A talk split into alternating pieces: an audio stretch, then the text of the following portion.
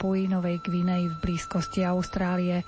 Štát tvorí viac než tisícka ostrovov a na jednom z nich, ktorý sa nazýva Guadalcanal, prežila dekádu svojho života pani Alena Takáčová. Veľkonočné sviatky poznajú aj tu a to vďaka misionárom, ktorí v tomto kúte sveta pôsobia. Ako ich prežíva domáce obyvateľstvo, to sa dozvieme z rozprávania Aleny Takáčovej, ktoré pre vás spracovali Jaroslav Fabian a Mária Čigášová. Želáme vám príjemné počúvanie.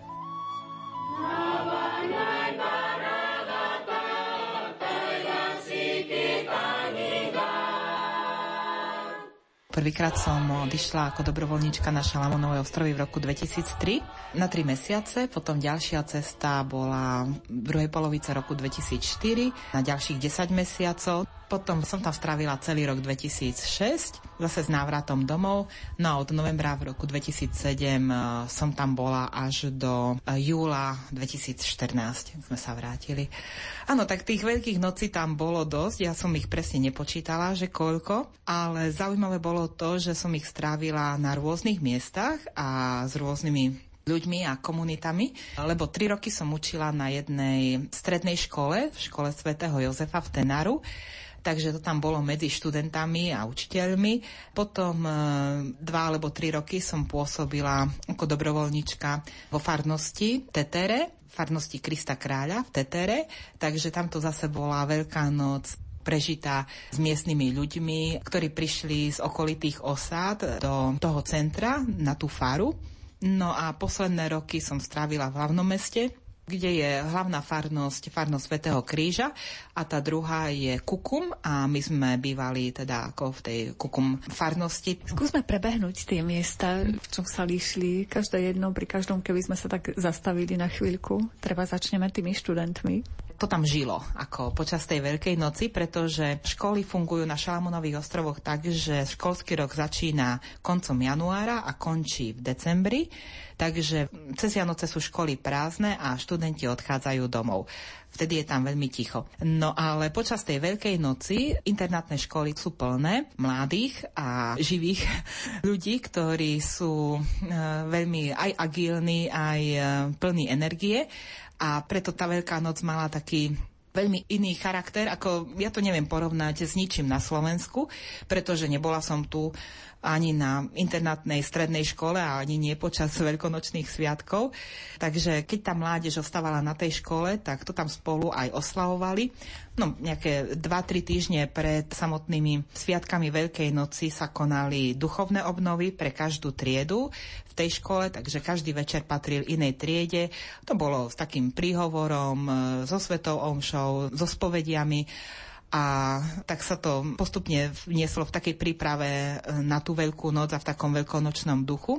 Potom e, prišla kvetná nedeľa, Palm Sunday, no a to u nás sa chodí s bahniatkami alebo nejakou takou podobnou kytičkou. Tam sú to práve nefalšované palmové listy ale aj tie palmové listy nie sú obyčajné, ale sú z takej inej palmy, ktorá tam rastla len pri brehu mora, takže bolo treba tam ísť a nasekať tie listy. Doniesli sa obyčajne na vlečke takého malého traktorika.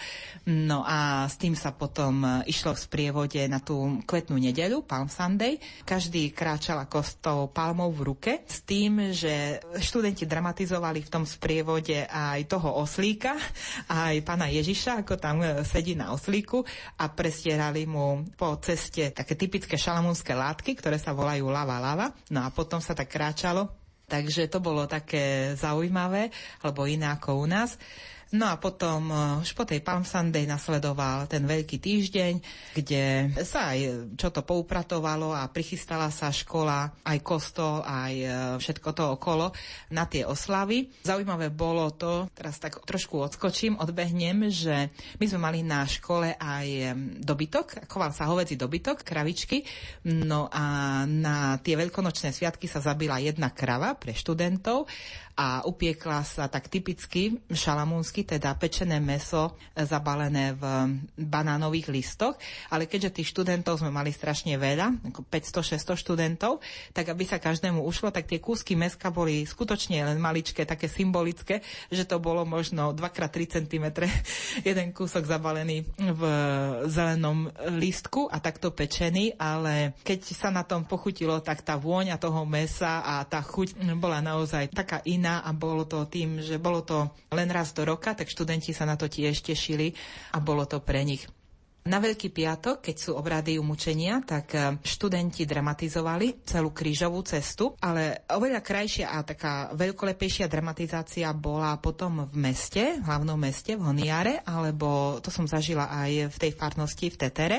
Takže na tej škole v Tenaru bolo to tiež dramatizované, ale nie tak silno ako v tých iných mestách. Ale tam zase bolo pekné tie sobotnejšie obrady, kedy to začína posvetením ohňa. No a veľmi zaujímavý zážitok pre mňa bol, že tá vatra, ten prvý oheň, zapálili šípom. Vystrelili horiaci šíp do vatry, ktorá bola ako poliata kerosínom a tak, takže sa to rýchle chytilo. A ten šíp, to vystrelili takým zvláštnym zariadením, to bolo na takej šnúrke zo stromu, takže tak ako keby spustili kameň a takým kývadlom teda ten šíp tak vyletel do tej vatry.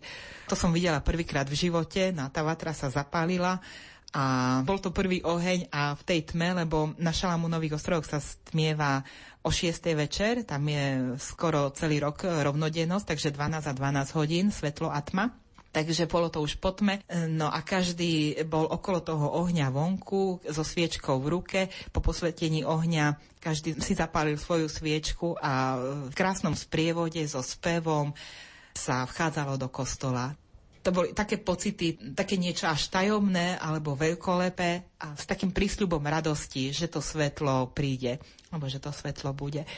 Potom e, boli obrady ako tie čítania a obrady Bielej soboty, sobotňajšie. No tu by som tak povedala, že na začiatok, že všetko, čo sa robí na Šalamúnových ostrovoch, strašne dlho trvá. Tam nemajú pojem o čase a zvlášť takéto veľké oslavy a veľké tie liturgické sviatky trvali veľmi dlho, zo pár hodín, takže tu keď sme začali o tej 6. 7. večer, tak do polnoci, to bolo normálne už, ja neviem, pri teplote nejakých okolo 25-28 stupňov, keď sa zotmelo, takže niekedy nebolo až tak veľmi horúco.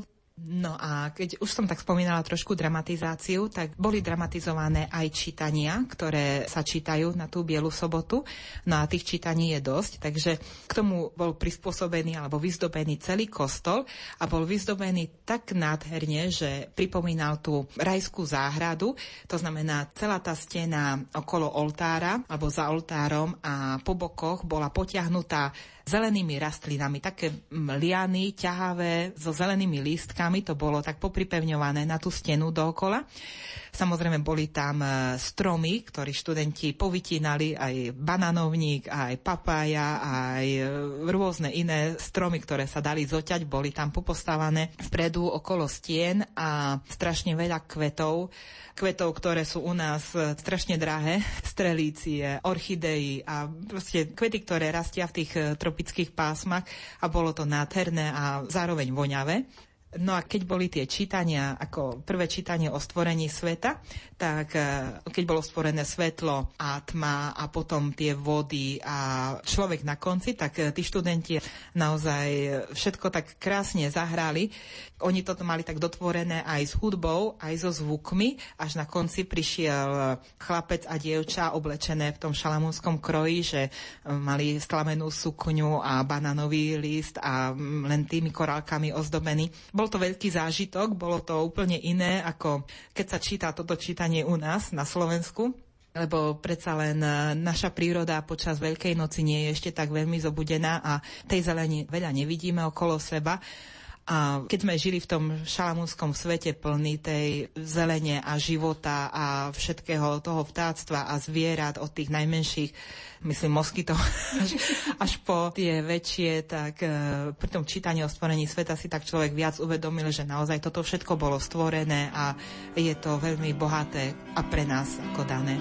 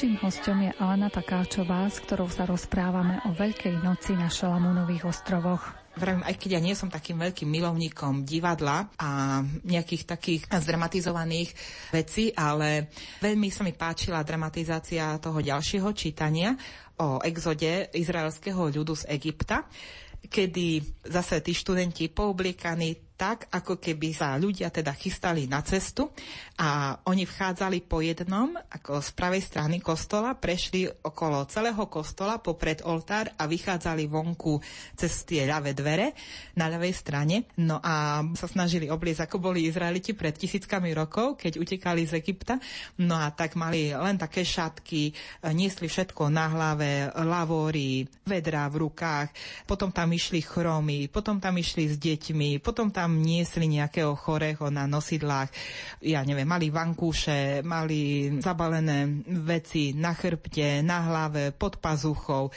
Za ruky ťahali deti. Mňa sa to až dotklo, keď som videla, že tí ľudia naozaj možno takto išli, alebo keď je človek na cestách, že čo si vezme so sebou a ako musí ísť a ďaleko do inej krajiny, nevie, čo ho čaká pre mňa to bolo iné aj v tom, že keď som zažila tie čítania u nás v kostole, tie veľkonočné čítania, tak nebolo to s tými obrazmi a možno si tak človek celkom neuvedomil alebo si vytvoril svoju predstavu, svoje také kliše a tu mi bolo ukázané, že možno aj takto sa dá, možno aj takto to vyzeralo a nemusí to byť len podľa toho, čo človek skúsil doteraz, takže taká veľmi obohacujúca nová skúsenosť, aj keď vravím, že to bolo také dosť e, pritiahnuté, alebo teda bolo to bližšie k divadlu, možno ako k tej liturgii, ale pre mňa to určite vtedy stálo za to.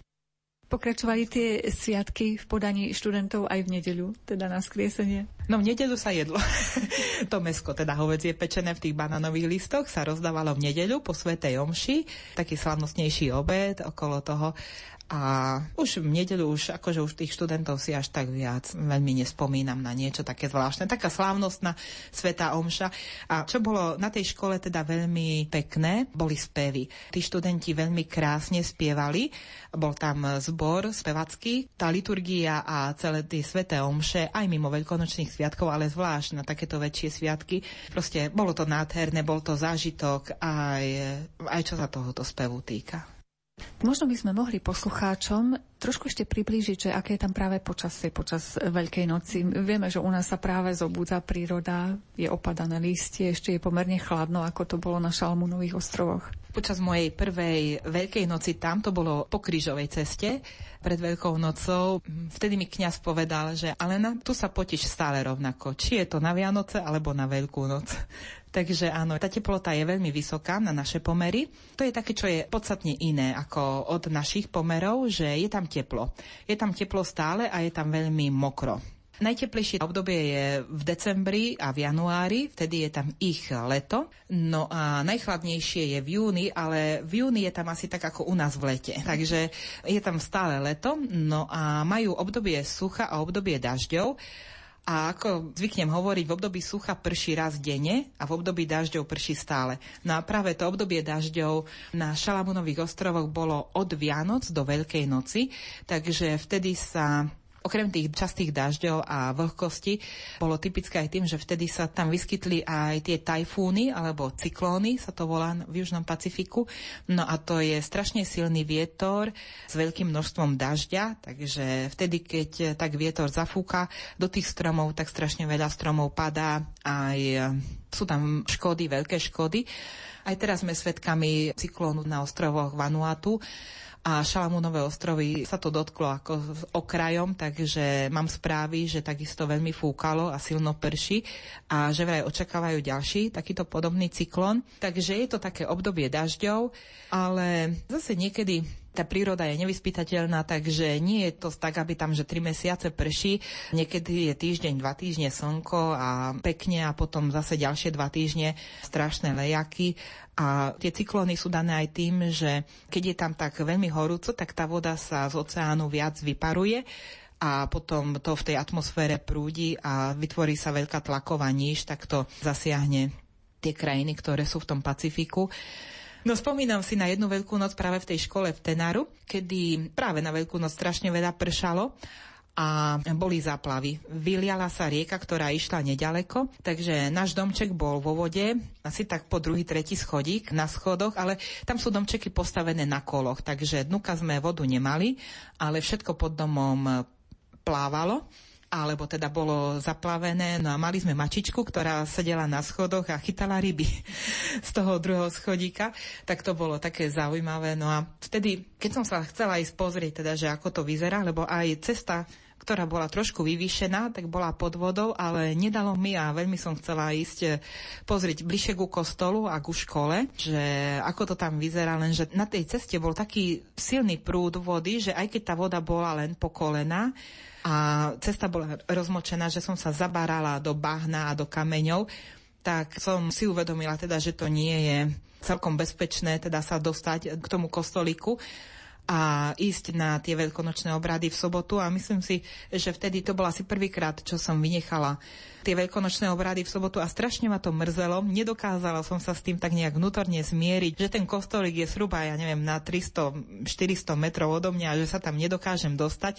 No ale keď sme sa pozreli cez okno a cez dvere vonku, naozaj tá hnedá voda pod domami a nikto nevedel, čo v nej je, teda čo v nej pláva, lebo v nedalekej rieke boli aj krokodíly.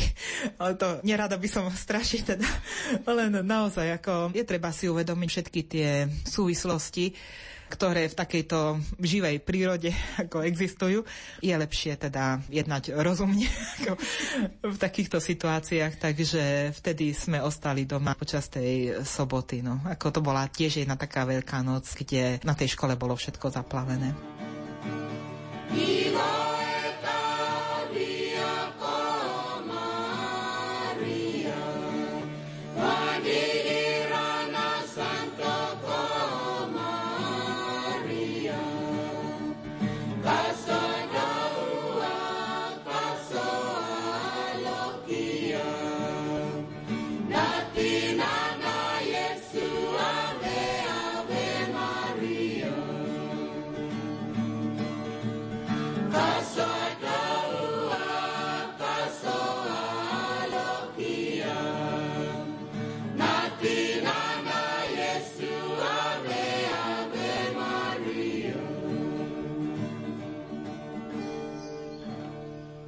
Spomínala si, že si prežila Veľkú noc aj na iných miestach. Vyberieme ešte nejaké momenty z tých iných miest, mm-hmm. také veľkonočné. Iné to bolo vo farnosti v Tetere. Tetere je taká farnosť, do ktorej patrí, neviem, momentálne asi 11 osád. Tie osady sú vzdialené niekoľko kilometrov od tej farnosti.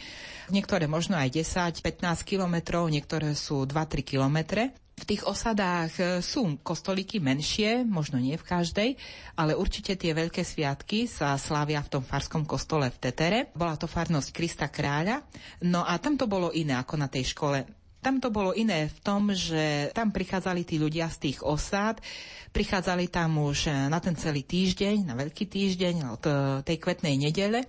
No a niečo sa urobilo na tej farnosti, poupratovalo, povyhrabávalo, pokosilo pripravoval sa kostol a tam si spomínam na obrády Zeleného štvrtku, ktoré boli tiež dramatizované a bolo vybraných 12 chlapov, ktorí prišli dopredu počas čítania Evanielia, no a tak eh, si tam posadali teda na lavičku a kňaz, nebol to ako herec, ale ako kňaz od oltára, im všetkým poumýval nohy najsilnejší zážitok to bol pre tých chlapov. Lebo keď taký dospelý chlap dovolí inému chlapovi, aby mu umil nohu, tak je to určite taký silný moment a verím tomu, že aj tí chlapi akože z toho mali zážitok. Tam boli tie obrady Zeleného štvrtku.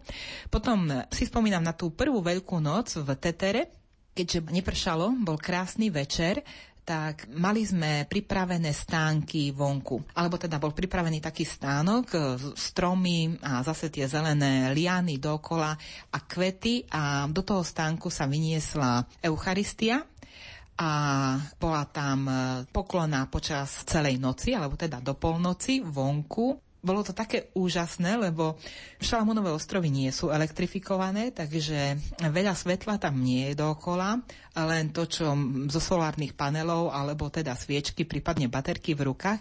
No ale tá veľkonočná obloha s hviezdami nad nami bez mráčika a tá Eucharistia teda v tom zelenom prírodnom stánku na stolíku s bielým obrúsom a ľudia kľačiaci okolo toho, vedľa kostola, či už mladí alebo starší, ženy a takto. Takže to bol pre mňa takisto taký silný moment, ktorý si pamätám.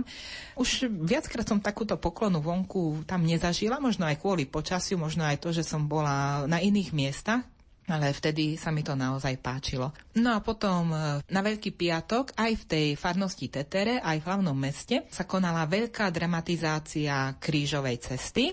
S tým, že budem hovoriť o Tetere teraz, ako hlavne pripravuje ju mládež. A tá mládež sa na to pripravuje tak, že nacvičujú každý týždeň, teda sa stretávajú počas toho pôstu a nacvičujú, ako to budú realizovať a majú k tomu pripravené kostýmy, majú kostýmy pre vojakov, červené trička, červené plášte, ktoré sú len kus červenej látky pripevnený na pleciach. No a normálne majú to brnenie, ktoré mali tí rímsky vojaci a to brnenie je vyrobené z kartonového papiera, ktoré je potiahnuté alobalom, nalepený je na tom alobal, takže to tak pekne leskne na tom slnku. Také vesty toho brnenia, ktoré sú vytvarované na telo a takto stojí akože ten karton úplne ako keby to bolo naozajstné brnenie majú k tomu prílby, takisto z podobného materiálu vyrobené, ale vyzerajú teda úžasne.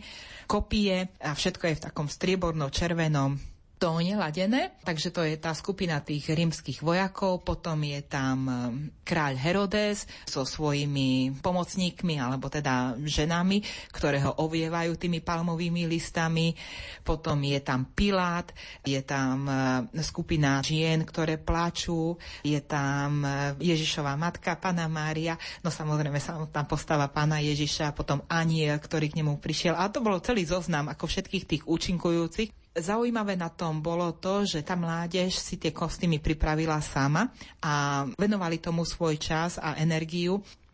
No a potom to tak e, zdramatizovali samozrejme aj s hudbou, aj e, so všetkými tými úkonmi, keď celý ten sprievod, keď išli od Kajfáša k Pilátovi, potom e, ďalej tam bolo to bičovanie, potom celý ten sprievod aj s krížom ako pán Ježiš niesol kríž.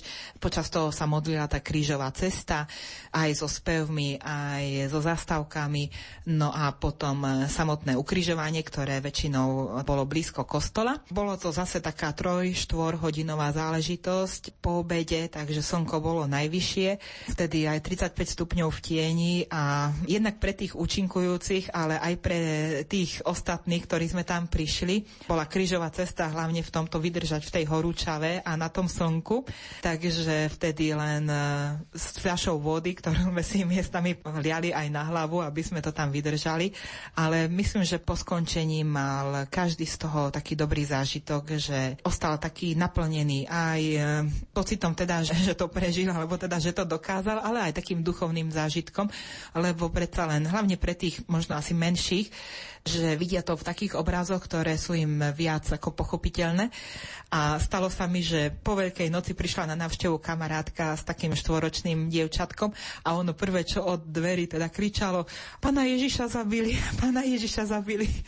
Takže je to také, že keď tie deti to vidia, tak si z toho viac zapamätajú a lepšie to pochopia, ako čo sa tam dialo. No a samozrejme aj tá spoločnosť, teda bez nejakej degradácie, ale je tam 80% na negramotnosť, takže tí ľudia si nemajú možnosť prečítať o tom, a získať informácie z iných zdrojov. Nefunguje televízia, ani internet, ani knihy, ani časopisy, ako oni tie obrázy a fotky nevideli a nech tak skoro neuvidia asi. Takže takáto dramatizácia im prinesie priamo takýto obraz a dodá im tie informácie o tom, o čom tá Veľká noc je a čo sa vlastne vtedy stalo.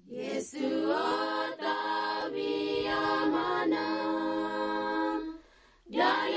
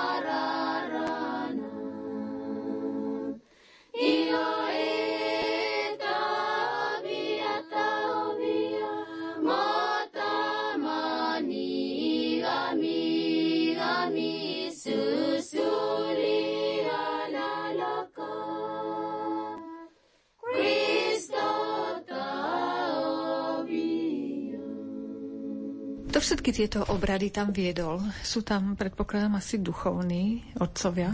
Áno, sú. Väčšinou som bola v blízkosti Salesiánov a Salesiáni pracujú s mládežou, preto asi to bolo také, ako v tej farnosti Tetere, že tá mládež spolupracovala s kňazmi, s duchovnými a myslím si, že asi na tom úplnom začiatku, keď povyberajú tie texty a pasáže zo svätého písma, tak to prekonzultujú spolu, asi toto, asi takto, že ktoré pasáže a čo sa hovorí. No a potom už tie kostýmy aj všetky tieto záležitosti okolo, myslím si, že to tá mládež zvláda, ale určite je to za podpory hlavne katechistov, lebo katechisti to sú taký ten medzičlánok medzi kňazmi a ostatnými teda e, komunitou, ktorí odovzdávajú tie informácie a učia a pripravujú aj na sviatosti, aj e, robia nejakú tú katechézu. Takže myslím si, že spoluprácia aj s katechistami. Pokiaľ ide o ďalšie cirkvy, ktoré tam pôsobia na tých ostrovoch, je medzi nimi nejaká spolupráca a prípadne Veľkú noc nejakým spôsobom aj spoločne prežijú? Také konkrétne prípady neviem, akože nejakej spolupráce, ale uvediem napríklad príklade toho Veľkého piatku, kedy je tá dramatizovaná krížová cesta aj v hlavnom meste v Honiare, tak konala sa nie v piatok, ale v sobotu ráno, skoro ráno, už o 5 ráno. Začínalo to na trhovisku a išlo sa ku katedrále svätého Kríža. A vtedy na tú krížovú cestu prišlo No, ja odhadujem tak 7, možno až 10 tisíc ľudí. Bolo to plné, je zastavená premávka, je tam štvorprúdovka, bola zastavená. Proste celý život v meste sa na tú chvíľu zastavil a konal sa ten sprievod, ktorý bol, verím tomu, že ekumenický, pretože Väčšinu má teda anglikánska církev, katolíkov je okolo 20%, ak sa nemýlim, takže aj tá mládež, ako sa spája, myslím, bez ohľadu na to, akého je vierovýznania, takže môžu to zahrať alebo vystupovať v tých scénkach nie len katolíci, ale aj anglikáni, potom sú tam adventisti 7. dňa, ale to nie som si istá, ako oni oslavujú presne Veľkú noc. No a sú tam ešte evanielici toľko o tom viem. No a ja som len podľa toho, čo som videla, že tie zástupy ľudí v hlavnom meste v Honiare, bolo to otvorené. Nebolo to len pre katolícku církev. Z toho, čo rozprávaš, tak predpokladám, že veľké množstva ľudí sa do celého priebehu Veľkej noci zapája do tých liturgických častí. No áno, zase je to veľký rozdiel, ako možno v porovnaní u nás, lebo tu sme takí každý sám o sebe a snažíme sa možno vyzdobiť si dom alebo vajíčka a kraslice, možno, ja neviem, niečo dobre uvaríme, pekne upraceme, ale tam sa žije viac komunitne. Určite tie osady spolu žijú oveľa otvorenejší život každý každého pozná a poviem tak, hoci kto, hoci kde sa môže najesť je to úplne iné. No a už keď tie osady prídu zase na tú faru, na tú hlavnú faru, teda napríklad v Tetere, keď som bola, tak e, zaujímavé bolo to, že v nedeľu po Svetej Omši, po tej slávnostnej Svetej Omši, sa rozdávalo jedlo. To jedlo bolo pripravované spoločne a rozdávalo sa pre každého, kto prišiel na ten sviatok, kto tam bol. Takže utvorili sa rady, zástupy a každý dostal nejaký balíček jedla, ktoré sa pieklo spoločne a varilo spoločne takže už len to, už len zabezpečiť tú strávu. Potom samozrejme aj také tie klasické veci, ako u nás výzdobu kostola a okolie kostola, ja neviem, dopravu, všetky tieto záležitosti, takže tam tí ľudia žijú viac spolu, viac sa zapájajú do takýchto veľkých akcií. A myslím si, že by som povedala, majú v tom lepšie zručnosti ako my zorganizovať nejakú takú podobnú oslavu nemajú s tým najmenší problém. Ako u nás by sme, ja neviem, možno prvé, čo hľadali na internete asi, ako, alebo čo robiť, ale tam oni z toho majú vyslovene radosť a sú radi, že sa zišli a každý niečím prispeje svojimi zručnosťami alebo svojimi skúsenosťami. Myslím si, že sa im aj viac chce, keď sa ide oslavovať. to je pre nich také typické. No čo sa týka prípravy jedla, tak určite, že áno. Majú tam nejaké typické jedle na to obdobie? Ani by som nepovedala, že akurát na obdobie Veľkej noci, ale majú typické jedlo pre veľké oslavy, ktoré sú Vianoce, Veľká noc, odpust, alebo teda hody, svadba a podobné také veľké oslavy a to je ten ich tradičný šalamúnsky puding, ktorý sa pečie na banánových listoch. Sú to nastruhané zemiaky zmiešané s banánom a kokosovým mliekom spolu to upečené, volajú to puding. No a samozrejme pečená ryba, to je ten lacnejší variant. No a samozrejme na také tie naozaj veľké sviatky je neodmysliteľné prasiatko pečené, zase zavalené v banánových listoch a pečené na kameňoch na horúcich kameňoch. No a tak rozprávali príhody alebo zážitky z minulosti, keď mi rozprávali, že predtým, keď sa išlo na tie veľkonočné sviatky na faru a keď to bolo veľmi ďaleko, tak celá rodina sa vybrala kráčali jeden deň alebo aj dlhšie so všetkými tými vecami, ktoré potrebujú na to, aby tam strávili týždeň, možno dva, niečo na spanie, niečo na jedenie. No ale keďže bolo to ešte obdobie pôstu pred Veľkou nocou, tak prasiatko išlo tiež po svojich na vodítku alebo teda na nejakej šnúrke zaviazané, no a s nimi tam vydržalo na tej fáre ako zo pár dní, potom ho zabili a upiekli na tých kameňoch, keď prišiel na to čas. Takže aj e, takéto oslavy, alebo teda myslím si, že to funguje aj dodnes v tých vzdialnejších farnostiach a v tých vzdialenejších osadách na druhej strane ostrova, tam, kde to nie je ešte tak veľmi civilizované alebo tak veľmi prístupné alebo spojené s nejakými cestami, kde by bolo väčšia možnosť si niečo doniesť už ako hotové a tak. Vlastne až teraz pri tvojom rozprávaní som si uvedomila, že niektorí, ak chceli prísť na tú liturgiu veľkonočnú, tak prešli možno desiatky kilometrov a niekedy aj peši. Určite áno a nie len na tú veľkú noc, ale keď som tam bola zo začiatku, teda pred tými desiatimi rokmi, tak aj na denelnú svetú omšu sa chodilo zo pár kilometrov peši. A si pamätám takú príhodu, že sedíme v kostole v lavici a prišla jedna moja kamarátka, volala sa Anna, si sadla ku mne a som sa pozrela na jej sukňu a sa mi niečo nezdalo a ona vraví, že je mokrá. Musela som brodiť rieku. Keď chcela prísť na nedelnú svetú omšu, tak musela prebrodiť rieku, ktorá jej bola ako povyše kolien, no a tak bola sukňa mokrá. Ja som sa až tak zahambila teda, že ja neviem, čo my preto urobíme, aby sme sa dostali v nedelu do kostola, alebo aj keď by, že na taký veľký sviatok, ja neviem, na Veľkú noc alebo na Vianoce, a čo oni preto robia. V takých tých skromnejších podmienkach obetujú oveľa viac ako my. My sa dokážeme vyhovoriť, ja neviem, už na také úplne drobné maličkosti a že prečo sa nám niečo nedarí, alebo sme niekde neprišli a tam je to iné. nás,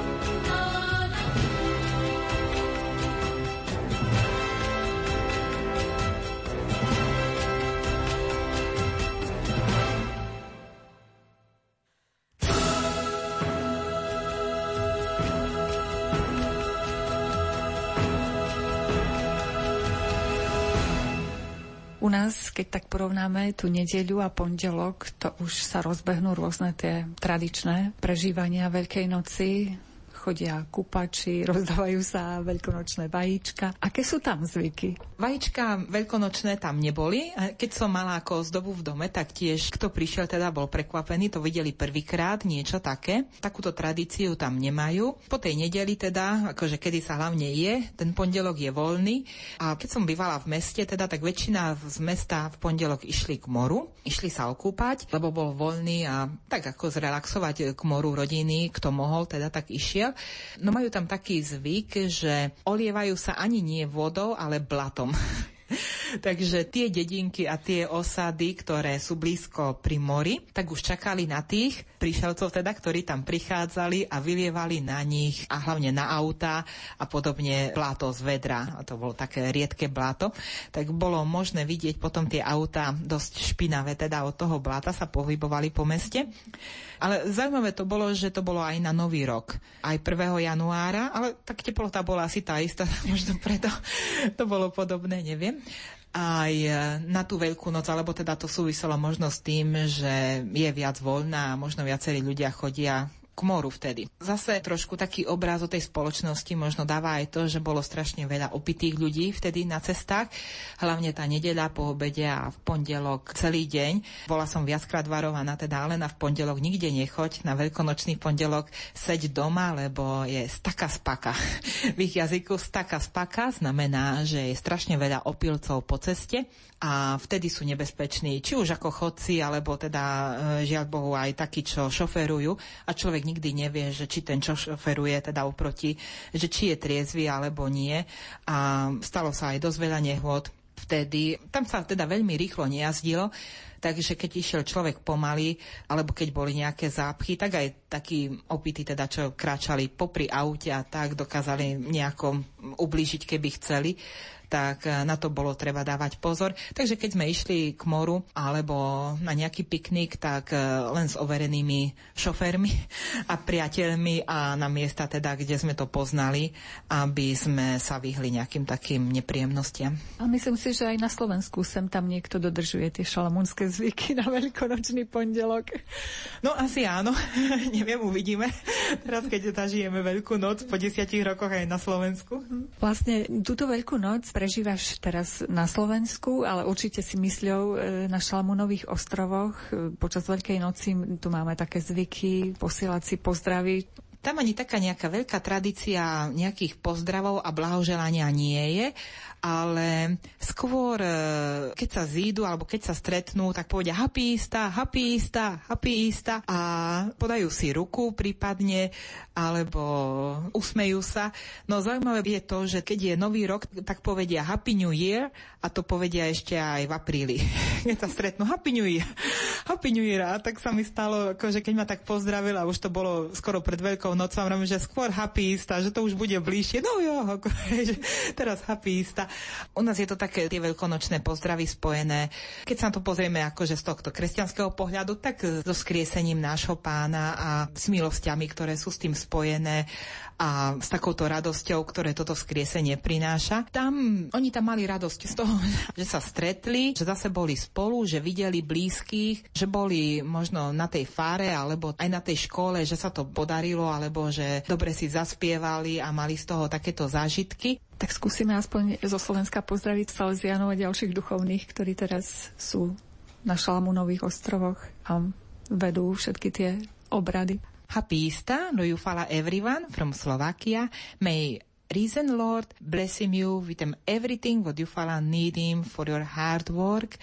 Me wish him you for you follow no sicky, for you follow stay good and happy, and for you get him enough strength and joy and happiness with ten vocabulary. Podobalo sa to na angličtinu? V akom jazyku to bolo?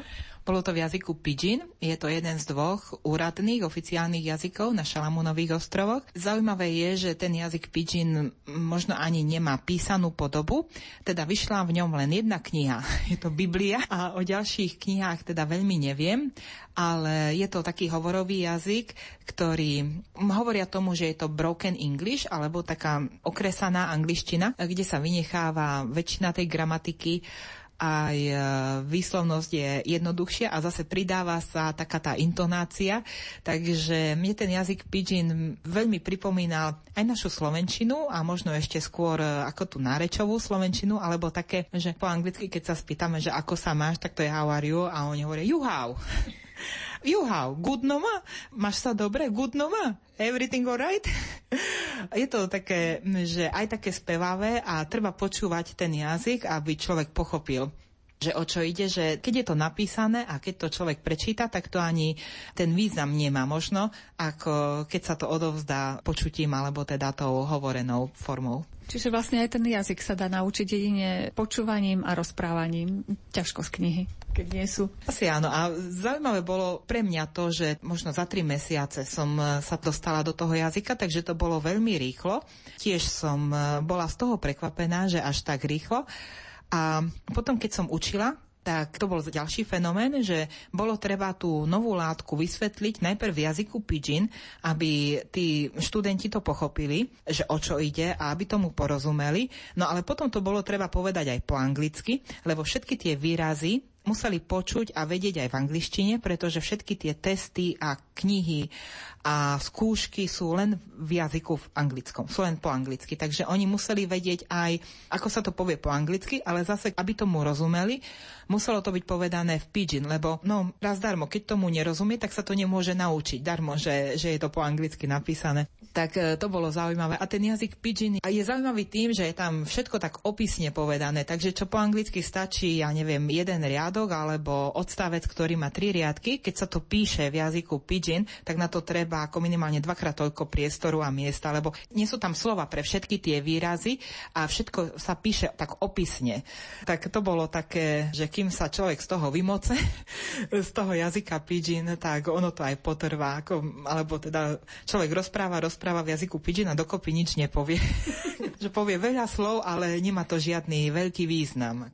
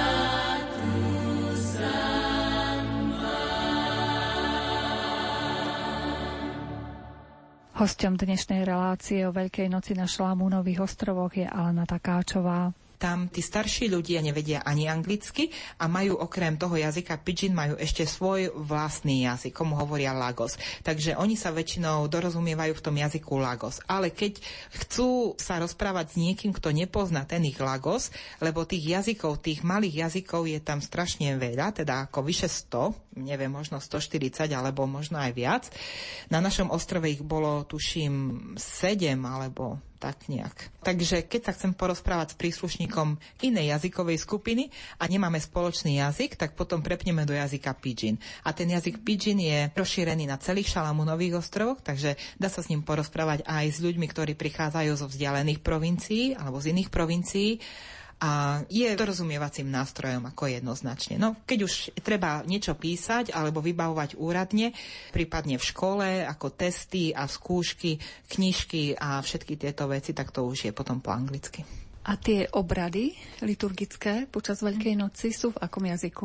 Môžu byť aj po anglicky a môžu byť aj v jazyku pidgin. Teda ako samotná liturgia je po anglicky, ale Biblia bola preložená do jazyka pidgin, takže čítania, záleží to od kňaza alebo od toho, kto číta. Buď si zvolí angličtinu, alebo v jazyku pidgin.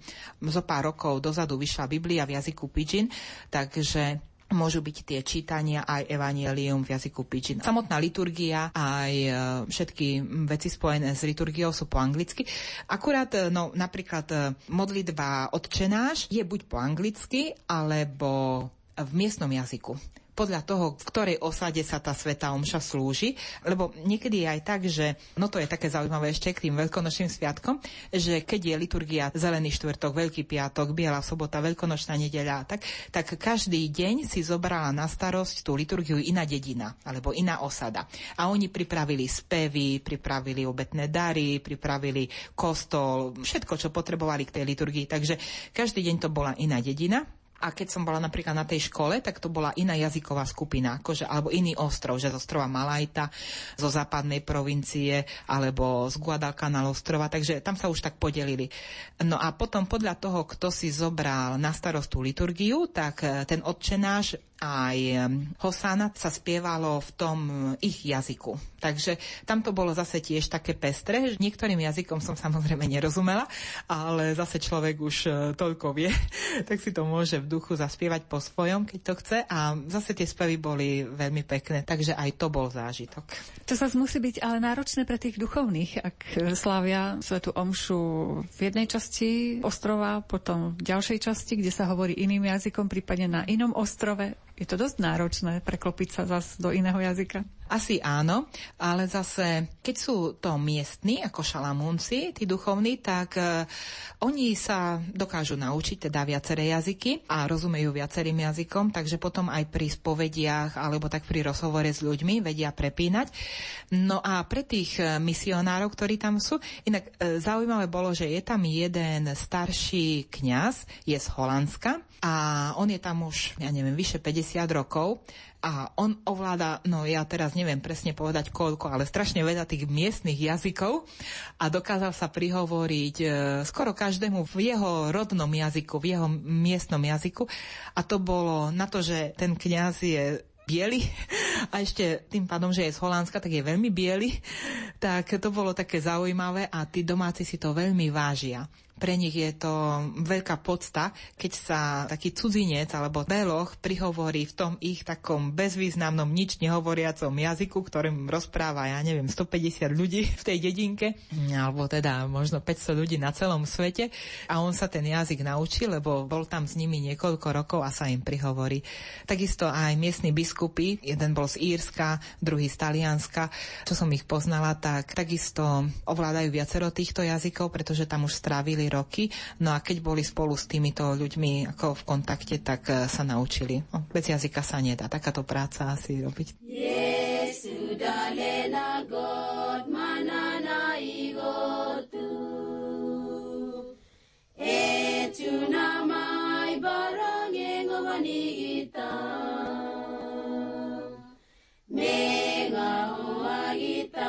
kamuriani nagoko.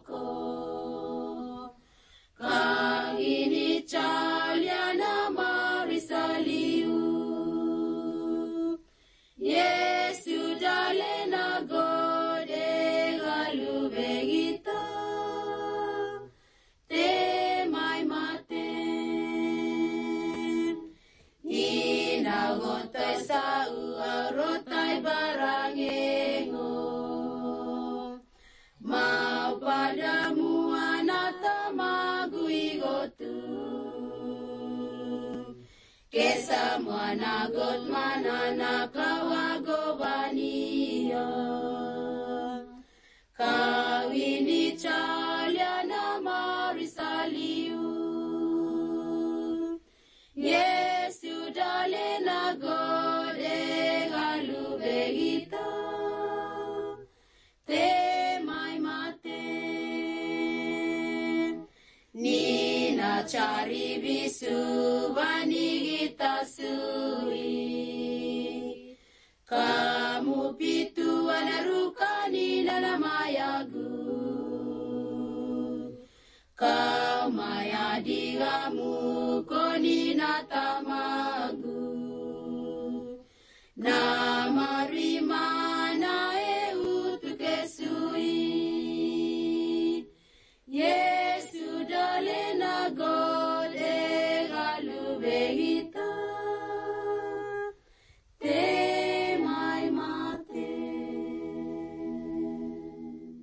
Naše rozprávanie o Veľkej noci na Šalamúnových ostrovoch sa blíži k záveru.